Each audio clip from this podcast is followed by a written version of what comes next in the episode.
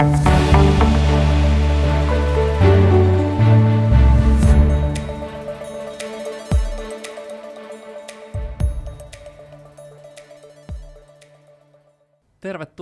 kuuntelemaan Nordea varallisuuden hoidon lokakuista sijoituspodia. Täällä on tänään jälleen kerran meidän strategitiimistä äänessä Hertta Alava. Hei vaan. Ville Korhonen.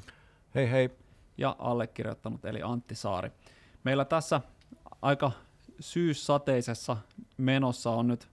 menty tämmöiset puolitoista kuukautta oikeastaan tuo markkinoilla, että vähän kaikki tätä ainakin nauhoittaessa on tullut alas tässä jo tähän alle mahtui yksi vähän myönteisempikin päivä tonne markkinoille, mutta jos lähdetään siitä menneestä kehityksestä, niin tosiaan aika synkän näköisiä pilviä on ollut tuolla sijoitustaivaalla syyskuussa, että siellä on pitkälti kaikki osakemarkkinat tulleet alas ja korkomarkkinoillakin vähän sama juttu kuin mitä on tässä vuoden mittaan ollut, mutta olisiko tässä nyt Ville jo vähän jotain orastavia myönteisiä merkkejä siellä nimenomaan korkosijoittajan puolella nähtävissä? No joo, ne positiiviset orastavat merkit on ne, mistä tässä on ehkä jo aikaisemminkin puhuttu, että korot on nousseet semmoisella vauhdilla ja niin ylös, että ne alkaa olla sijoittajalle kyllä jo houkuttelevia. Että tämä on tietysti vähän hankala, hankala tässä tilanteessa, kun tämän kuluvan vuoden sijoitustuotot on niin tukevasti miinuksella, varsinkin siellä joukkolainapuolella, niin – puhua siitä, että tulevaisuuden kannalta niin nämä joukkolainakorot on oikeasti jo houkuttelevilla tasoilla, eli jos sijoitustähtäin on yhtään pidempi, niin siellä on, siellä on saatavilla varsin varteen otettavaa korkotuottoa sitten jatkossa. Ja toinen, mikä tätä tietysti hankaloittaa, on se, että korothan heiluu edelleenkin todella voimakkaasti. Me nähdään – erittäin suuria heilahduksia valtiolainakoroissa. Sen myötä me nähdään heilahduksia myös sitten yritysten riskimarginaaleissa. Ja kaikki tämä vaikuttaa nyt vähän siihen, että tämä niin kuin tunnelma on tosi epävarma, mutta tässä pitäisi vaan säilyttää semmoinen melko kylmänviileä, analyyttinen keskittyminen siihen, että mitä, miten niin kuin sijoittaa jatkon kannalta, jos näitä rahoja ei nyt ihan – lähitulevaisuudessa ole tarve niin kuin käyttää. Ja tänne pidemmälle tähtäimelle, niin käytännössä kaikki joukkolaina luokat tarjoaa mielenkiintoisia korkoja ja tässä lokakuun niin kun sijoitustrategiassa on sitten, me ollaan nostettu pieneen ylipainoon euroalueen yrityslainat, eli maltillisen sijoitusriskin luokka, senkin arvo on tänä vuonna niin kuin laskenut erittäin voimakkaasti. Sielläkin varmasti nähdään tässä edelleenkin heilahteluja, mutta noin 4 prosentin korko tästä eteenpäin niin on kyllä sijoittajalle mielenkiintoinen ja siellä on jo, jos puhutaan Euroopan talouden näkymistä, haastava näkymä, siellä riskimarginaalit kyllä hinnoittelee jo kohtuu hankalaa taantumaa. Onko tämä jopa sille, mennään vielä takaisin tuohon tota, korkojen menneisiin tuottoihin tai joukkolainojen menneisiin tuottoihin, niin onko tämä jopa niinku ihan hankalimpia vuosia historiassa? No on tämä hankalimpia, että et, tota, tähän tietysti yhdistyy monta, monta tekijää, eli tuo edellinen taantuma – koronaviruksen takia aiheutunut taantuma oli vähän semmoinen, että monta asiaa tässä niin kuin ihan globaalissa taloudessa suljettiin niin kuin yhtäkkiä, sitten ne avattiin yhtäkkiä, tuli erilaisia niin kuin pullonkauloja ja ää, materiaalihaasteita, inflaatio nousi sen takia, nyt sitten Euroopassa inflaatio on noussut vielä energian myötä voimakkaasti ja sen myötä sitten niin kuin korkojen nousu on ollut, eihän tämmöistä korkojen nousuvauhtia ole käytännössä aikaisemmin nähty ja se sitten on, niin kuin, on näkynyt tuolla sijoitussalkussa erittäin niin kuin, voisi sanoa epämieluisasti. Eli se sijoittajan ää, paras kaveri, eli hajautus, niin sehän ei ole tässä toiminut. Eli tämä korkojen nousu on poikennut täysin semmoisista keskimääräisistä taloussuhdanteista. Eli normaalistihan se korkojen nousu liittyy noususuhdanteeseen ja silloinhan noususuhdanteessa yritysten tulokset kasvaa ja osakemarkkina kehittyy myönteisesti siinä tilanteessa, mutta nyt se niin kun yritysten kohtuu hyvästä tuloskehityksestä huolimatta, niin se korkojen nousu on niin kuin lyönyt nyt sitten läpi joka puolelta ja se korkojen nousu on jopa niin kuin painanut tota osakkeidenkin arvostusta sitten alemmaksi. Ja jopa aika voimakkaasti, että nythän se on käytännössä, vaikka tänä vuonna tulokset on toistaiseksi kasvanut ihan jopa niin kuin hyvää vauhtia, niin se korkojen nousu ja sitä kautta seuraava, tai siitä seurannut arvostuksen lasku, niin on kyllä ihan täysin määrännyt tuon markkinoiden menon tästä vuoden aikana, ainakin toistaiseksi. Et nyt tietenkin mielenkiintoista nähdä, että miten se menee tästä eteenpäin, että kuinka pitkälle noin etenkin pitkät korot jaksaa nousta. Että tuossa käväs jo meidän tota, Marketsin ensi vuoden lopun ennusteiden tasoilla tässä syyskuun aikana, että voi hyvin olla, että siellä nyt sitten aletaan olla jo lähellä sitä tilannetta, että pitkät korot ei välttämättä enää hirveätä kyytiä tästä jatka ylöspäin, ja se voisi tietenkin olla myönteinen asia myöskin osakesijoitusten kannalta. Mitäs sitten tota, inflaatio? Se on nyt ollut tässä varmaan niitä tärkeimpiä tota, huolenaiheita, niin mitä siitä nyt voisitte sanoa? Vieläkö se kiihtyy? No toki tietysti epävarmuustekijöitä on aika paljon, mutta jos nyt katsotaan vaikka Yhdysvaltain inflaatio, niin kyllähän se itse asiassa on ollut kohtuullisen tasasta tässä jo lähes koko vuoden. Se on edelleen korkea siellä 8 prosentissa, pohjainflaatio 6 prosentissa, mutta se ei ole sillä tavalla niin kuin kiihtynyt. Et toki me voidaan mennä ihan niin kuin niitä desimaaleja katsoa, niin me nähdään, että se ei ole ihan täysin tasainen ollut, mutta tavallaan niin kuin isommassa kuvassa niin se on kyllä niin kuin rauhoittunut. Ja tavallaan se on ehkä vähän näkynytkin siinä sitten jo, että kuluttajien luottamus on sieltä ihan pohjamudista pikkasen niin kuin parantunut, että kun tavallaan inflaatio on tasaantunut ja sitten jotkut tämmöiset tärkeät, tärkeät jutut, niin kuin bensan hinta on laskenut ja sitten palkat on kuitenkin noussut, niin se ostovoima ei ole enää ollut niin, kuin niin, niin, niin kuin puserrettua kuin se oli tuossa vielä vähän aikaa sitten. Ja Euroopassahan tullaan sitten vähän jäljessä, ja Euroopassa tämä energiatilanne on niinku haastavampi, ja täällä se on edelleen vähän niinku kiihtynyt, mutta kyllä noin meidän ekonomistit vähän arvelee, että Euroopassakin ehkä niinku on saatu nyt just ne kaikkein korkeimmat lukemat.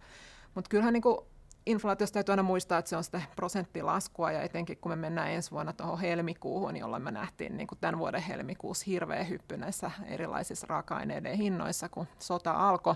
niin siellä nämä hintamuutokset tulee olemaan todella paljon pienempiä ja jotkut voi olla jopa negatiivisia, eli sitä kautta se inflaatio todennäköisesti kyllä tulee aika tavalla alas ensi vuonna. Et hinnat jää niin kuin vielä monet aika korkealle, mutta ne ei niin kuin enää nouse. Ja tämä on sitten tietysti niin kuin hyvä paitsi korkokehityksen kannalta, niin myös varmasti niin kuin kotitalouksien kannalta, että sitten tavallaan jos pieniä palkankorotuksia kuitenkin tulee, mutta ei enää niin kuin kaikki koko ajan kallistu, niin se varmasti parantaa sitten sitä luottamusta ja pitää sitten kulutuskysynnän ainakin jonkinlaisena. Että ei me, näinhän se on usein, että just se silloin kun me ollaan niin kuin kaikkein niin kuin tukalimmassa tilanteessa, niin aina tuntuu, että sitä päivänvaloa ei näy mistään, mutta loppujen lopuksi me ei varmaan niin kuin ihan hirveän kaukana olla siitä, että tämä tilanne alkaa niin kuin inflaation suhteen kääntyä alaspäin. Joo, näinhän se on, ja varmaan keskuspankkien kannalta tärkeintä on se, että palkka, palkkapaineet ei lähde ihan lapasesta, että niitä nyt on tässä toki tämän vuoden aikana jonkun verran nähty, mutta jos tässä nyt saadaan sitten näillä voimakkailla koronnostoilla, niin jonkun verran tota kysyntääkin hillittyä, mikä siis näyttää siltä, että näin on tapahtumassa, niin ennen pitkään sen pitäisi kyllä näkyä myöskin sitten siellä palkkavaatimuksissa ja sitä kautta sitten inflaatiossa. Mutta mitä tässä nyt niin kuin Ville, keskuspankit ylipäätään on seuraavaksi puuhaamassa? Keskuspankkien puheethan on äh, sen suuntaisia, että tähän inflaatioon niin kuin suhtaudutaan vakavasti ja se inflaatio halutaan painaa niin, niin Yhdysvalloissa kuin Euroopassakin sinne kahden prosentin tienoille, missä se inflaatio äh, on. Ja on, on sanottu, että rahapolitiikka tullaan pitämään kireänä ää, niin kuin tarvittavan pitkään ja se, se tilanne nyt sitten, mikä, mikä tässä on niin kuin miljoonan dollarin kysymys markkinoiden kannalta, että kuinka pitkään tämä pitkään on, että me todennäköisesti tullaan näkemään koronnostoja Yhdysvalloissa. Ohjauskorkoa varmaan nostetaan vielä prosentti, prosenttiyksikön verran siellä ohjauskorossa ylemmäksi. Ja Euroopassa EKPn osalta niin arviot on aika samansuuntaisia, että, että tänä vuonna vielä noin prosenttiyksikkö ehkä ylemmäksi. Ensi vuonna katsotaan mikä tilanne silloin on. Markkina hinnoittelee, että muutama koronnosto ensi vuodellekin oltaisiin tehtävässä, tekemässä, mutta, mutta kyllä tässä varmasti nämä niin kuin kireän rahapolitiikan aiheuttama rahoitusolosuhteiden hankaloituminen on myös yksi asia, mitä keskuspankit alkaa sitten enemmän ja enemmän seuraamaan ja joutuu ottamaan myös sitä niin kuin huomioon, että mehän nähtiin tässä syyskuun lopulla jo, kuinka Englannissa liittyen hieman Englannin uuden hallituksen linjauksiin finanssipolitiikasta – markkinat vähän menetti luottamustaan sitten puntaan ja Britannian valtionlainoihin ja keskuspankki joutui tulemaan ja rauhoittelemaan sitten markkinoita, jotta korot eivät karkaa aivan hulvattomaan nousuun ja punta ei heikkene entisestään. Eli tämmöisiä, niin kuin, nämä, nämä on jo niin kuin vähän varoitusmerkkejä tälle rahapolitiikan kiristämiselle, että varmaan lakipistettä niin kuin sen kiristämisen osalta lähestytään. Joo, näinhän se on, ja ehkä tuosta vielä Englannin keskuspankin toimista sanottava se, että se on erinomainen esimerkki siitä, että vaikka keskuspankit nyt tätä inflaatiota vastaan taisteleekin, niin kyllä ne pitää myöskin huolta sit loppuviimeksi tästä rahoitusmarkkinoiden toiminnasta, että ei se likviditeetti saa sieltä kokonaan poistua sillä tavalla, että vaikka nyt tosiaan talouskasvu ollaan valmiita, jos nyt haluaa tätä termiä käyttää, niin uhraamaan tämän inflaatiotaistelun edessä, jos tarpeen on, niin kyllä se kuitenkin rahoitusjärjestelmän toimivuudesta pitää samalla aikaa sitten pitää huolta. Mutta miten Hertta sitten tämä meidän talouskasvunäkymä, miltä, miltä siellä nyt näyttää? Aika paljon synkistelyä ja tuota, tummia pilviä tässä on kyllä näkynyt viime aikoina, ainakin jos lehtiä lukee. No joo, kyllä tietysti ennusteita on nyt aika tavalla laskettu täytyy tietysti huomioida, että tällä hetkellä me ollaan vielä niin kuin ihan, ihan suht hyvässä tilanteessa, että kaikki nämä pelot oikeastaan liittyy just siihen, että lähteekö kasvu nyt sitten tässä et erityisesti joissakin Euroopan maissa niin pikkasen negatiiviseksi tässä viimeisen neljänneksen aikana, ja se voisi jatkuu vielä sitten siinä alkuvuonna, mutta varmuuttahan tässä, tästä niin kuin ei ole, että kuinka, kuinka huonoksi, että kasvuhan varmasti hidastuu, se on ihan varma, mutta että kuinka huonoksi se sitten menee, niin että se, se on vielä sitten epävarmaa. Ja tällä hetkellä nyt kuitenkin suurin osa ennustaa, että tämä olisi tämmöinen kohtuullisen lyhytaikainen, että voitaisiin puhua ehkä niin kuin puolen vuoden heikosta jaksosta, jonka jälkeen sitten pikkasen niin kuin piristyttäisiin. Mutta sanotaan, että epävarmuus on suuri ja maakohtaiset erot on, on niin kuin suuria ja varmasti tämä just tämä energiariippuvuus niin ratkaisee aika paljon, miten yksittäisessä maassa menee. Että Saksahan on tietysti Euroopassa se mahdollinen heikoin lenkki ja sitten tota, joku Yhdysvallat taas siellä tämä energia ei ole sillä tavalla ongelma, että siellä sitten enemmän niin kuin katsotaan, että minkä verran vaikka asuntomarkkinaa hidastaa ja rakennustoimista, miten se hidastuu ja miten se sitten vaikuttaa, että mutta en, en, en, nyt lähtisi missään nimessä ainakaan tällä hetkellä niin kuin ennustan tästä semmoista niin kuin monivuotista laamaa, että enemmän niin kuin ajattelisin, että tulee niin kuin huonoimmillaan niin kuin lyhytkestoinen taantuma ja sitten taas vähäsen, vähäsen piirteempää, mutta ainakin kanssa mennään varmaan semmoiseen vähän tasaisempaan talousympäristöön, sit kun tämä heikkous on päästy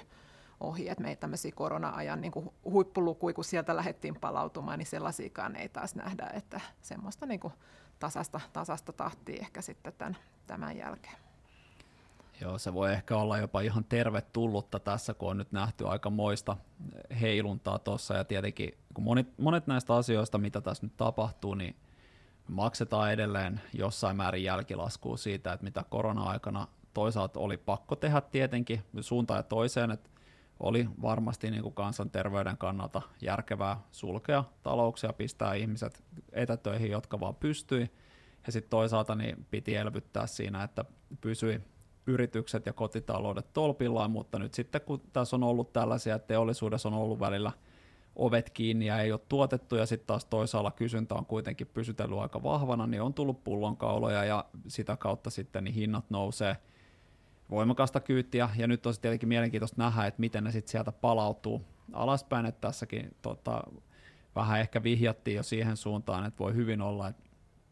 osittain tulee voimakkaitakin hintojen laskuja, ja esimerkiksi nyt kun vaikka jotain uusia autoja, tai anteeksi, käytettyjä autoja katsotaan Yhdysvalloissa, niin ne on noussut hirveät kyytiin, ne on nyt laskenut jo sieltä huipuistaan, mutta edelleen vuoden takaisin verrattuna vielä nousussa, mutta tässä kun mennään pari kuukautta eteenpäin, niin siellä tullaan alaspäin, kuljetuskustannukset tulee alaspäin, hyödykkeiden hinnat tulee alaspäin, niin kyllä tässä niinku semmoista myöskin mielenkiintoista tota, kehitystä on vielä jonkun aikaa valitettavasti odotettavissa. Mutta sitten mitä tämä kaikki tarkoittaa ehkä yritysten tulosten kannalta, ennen kuin kohta lähdetään tässä vielä maailman matkalle, niin tota, senkin voisi vois käydä lyhyesti läpi, niin välttämättä tässä ei sellaista ihan hillittömän suurta huolenaihetta kuitenkaan ole, että kyllä toki jos ensi vuonna vaikka taloudessa menee selkeästi heikommin kuin mitä nyt sitten on aikaisemmin arvioitu, niin kyllä se varmasti johtaa siihen, että tulosennusteet jonkun verran joudutaan laskemaan. Et nyt tälle, tästä loppuvuodesta tulee todennäköisesti vielä aika hyvä. Q3, joka nyt, ja jossa nyt alkaa sitten raportointi tässä lähipäivinä, niin sen osalta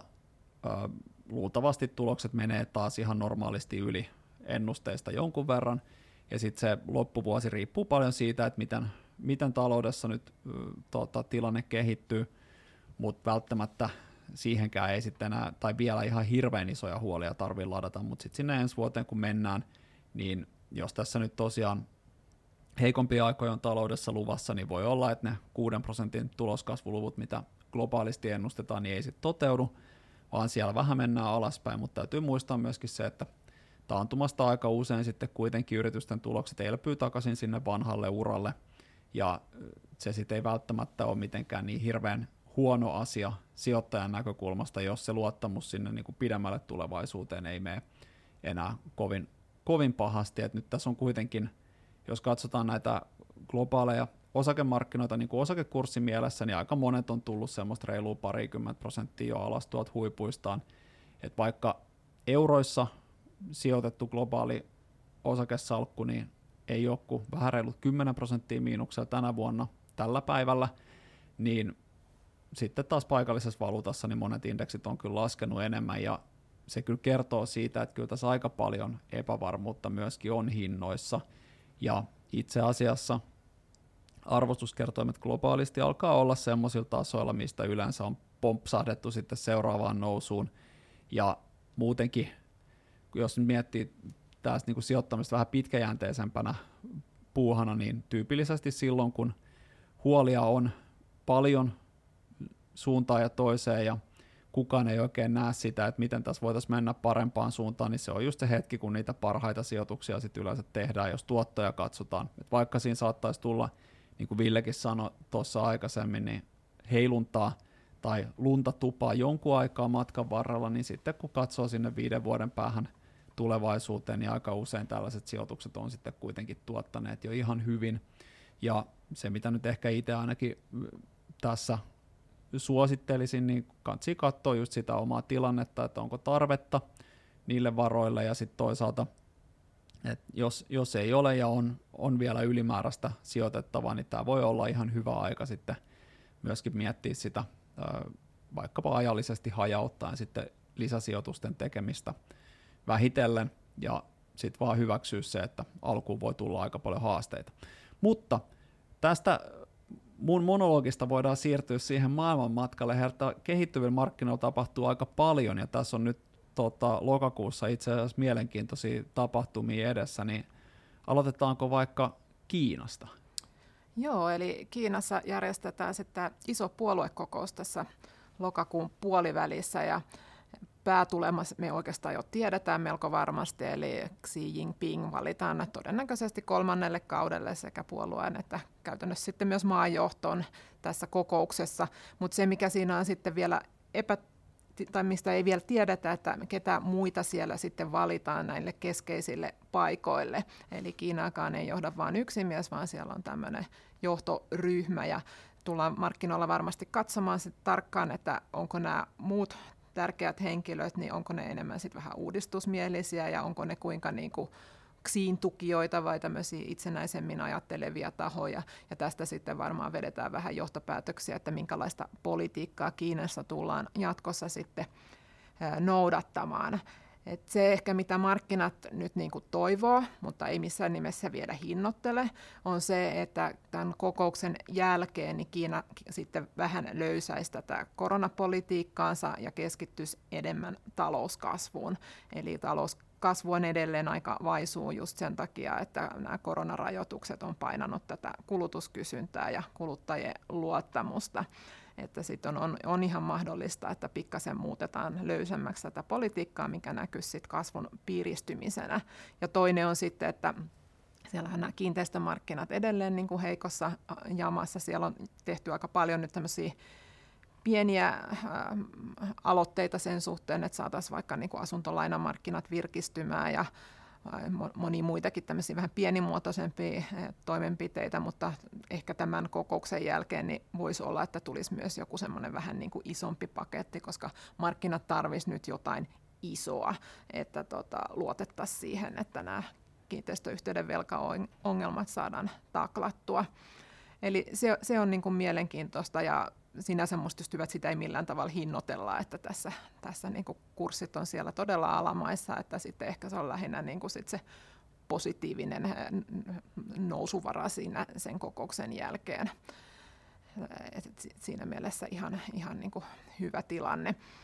No sitten to, tota, toinen tärkeä tilan tai tapahtuma politiikan puolella tässä kuussa on sitten nämä Brasilian presidentinvaalit, ja mehän saatiin jo ensimmäisen kierroksen tulokset tässä just, ja ne oli siinä mielessä vähän yllättävät. Ei itse asiassa meille me ennustettiinkin, että näin tulee käymään, eli Bolsonaro, istuva presidentti, pärjäsi tässä ensimmäisellä kierroksella paljon paremmin kuin mielipide tiedusteluissa ennakoitiin. Ja nyt näyttää sitten, että vaaleista toisella kierroksella tulee tosi tasaväkisesti. Että toinen ehdokashan on tosiaan Lula, joka oli 2000-luvun alussa tämmöinen vasemmistolainen presidentti, ja Bolsonaro sitten edustaa oikeaa laitaa markkinat reagoi tosi positiivisesti tähän ekan kierroksen tulokseen. Siinähän osittain selittää myös se, että siellä valittiin niin kuin kongressiin edustajia ja siellä oikeisto sai niin kuin lisää paikkoja, joten vaikka Lula voittaisi, niin tämä oikeistopuolueiden vahva asema kongressissa niin tulee estämään niin kuin liian vasemmistolaiset radikaalit toimenpiteet. Ja sitten taas jos Bolsonaro voittaa, niin sitten todennäköisesti nämä reformit tulee jatkumaan ja esimerkiksi valtioyhtiöiden yksityistäminen tulee jatkumaan. Et me ei ehkä aina täällä Euroopassa niin kuin, ehkä ymmärretä tätä tilannetta ihan niin kuin, miten brasilialaiset sijoittajat esimerkiksi katsoo tätä, että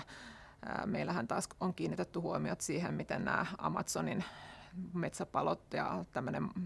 maanmuuttaminen siellä metsä- tai viljelysmaaksi, niin miten ne on niin kuin edennyt Bolsonaro-aikana niin tämmöisiin asioihin, mutta kyllä, kyllä tuolla latinalaisessa Amerikassa niin siellä sitten ne katsoo niin kuin sitä niin kuin nimenomaan talouden kannalta ja siitä, että saadaanko valtion menokehitys pysymään aisoissa, jolloin se sitten tuo myös vahvuutta valuuttaan ja korkoja ei tarvitse sitten pitää ihan niin korkealla, että sinänsä niin kuin jännittävät vaalit on niin kuin vielä tulossa, mutta tämä oli nyt ehkä se, että se pahin skenaario me ollaan nyt luultavasti niin kuin vältetty, että siellä ei ole ainakaan niin kuin liian vasemmistolaista politiikkaa tulossa, mikä on niin kuin siis markkinoiden kannalta nimenomaan hyvä. Joo, nimenomaan meinasin tässä vielä tähdentää, että nimenomaan sijoittajan kannalta pahin, pahinta skenaariota, että tietysti niin kuin politiikka on politiikkaa ja ihmiset äänestää niin kuin ihmiset äänestää ja sen, sen kanssa sitten eletään. Mutta tämä oli, tämä oli hyvä tähdennys, että tosiaan voi olla, että markkinoita olisi hieman huolestuttanut tämmöinen hyvin vasemmistolainen politiikka siellä. Ja pitää vielä muistuttaa siitä, että kontrastit ovat suurempia ehkä tuolla latinalaisessa Amerikassa varsinkin nyt kuin mitä täällä nähdään. Sitten toinen vielä palattaakseni tuohon Kiinaan, niin sieltähän nyt tuli tämmöistä pientä valkoista savua reilu kuukausi sitten tästä tota, Yhdysvaltaihin listattujen kiinalaisyritysten jonkun asteisesta tällaisesta tilintarkastussopimuksesta, niin missä sen kanssa nyt oikein mennään? No siellä on nyt ensimmäinen joukko näitä kiinalaisia yrityksiä tilintarkastuksen kohteena. Eli siellä on tota, jenkkitarkastajia matkustanut Hongkongiin tutkimaan näitä ja siitä ei oikein tullut mitään sen kummempaa tietoa. Ehkä me voidaan myös ajatella, että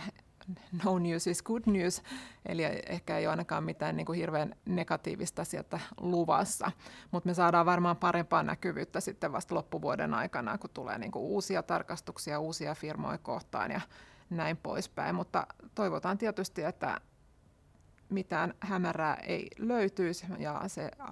vaikuttaa sitten siihen, että kiinalaiset yhtiöt voisivat edelleenkin olla listautuneita siellä New Yorkin pörssissä.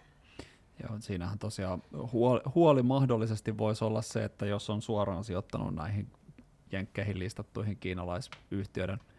osakkeisiin tai osaketodistuksiin, sillä nimellä se kai kulkee, niin tota,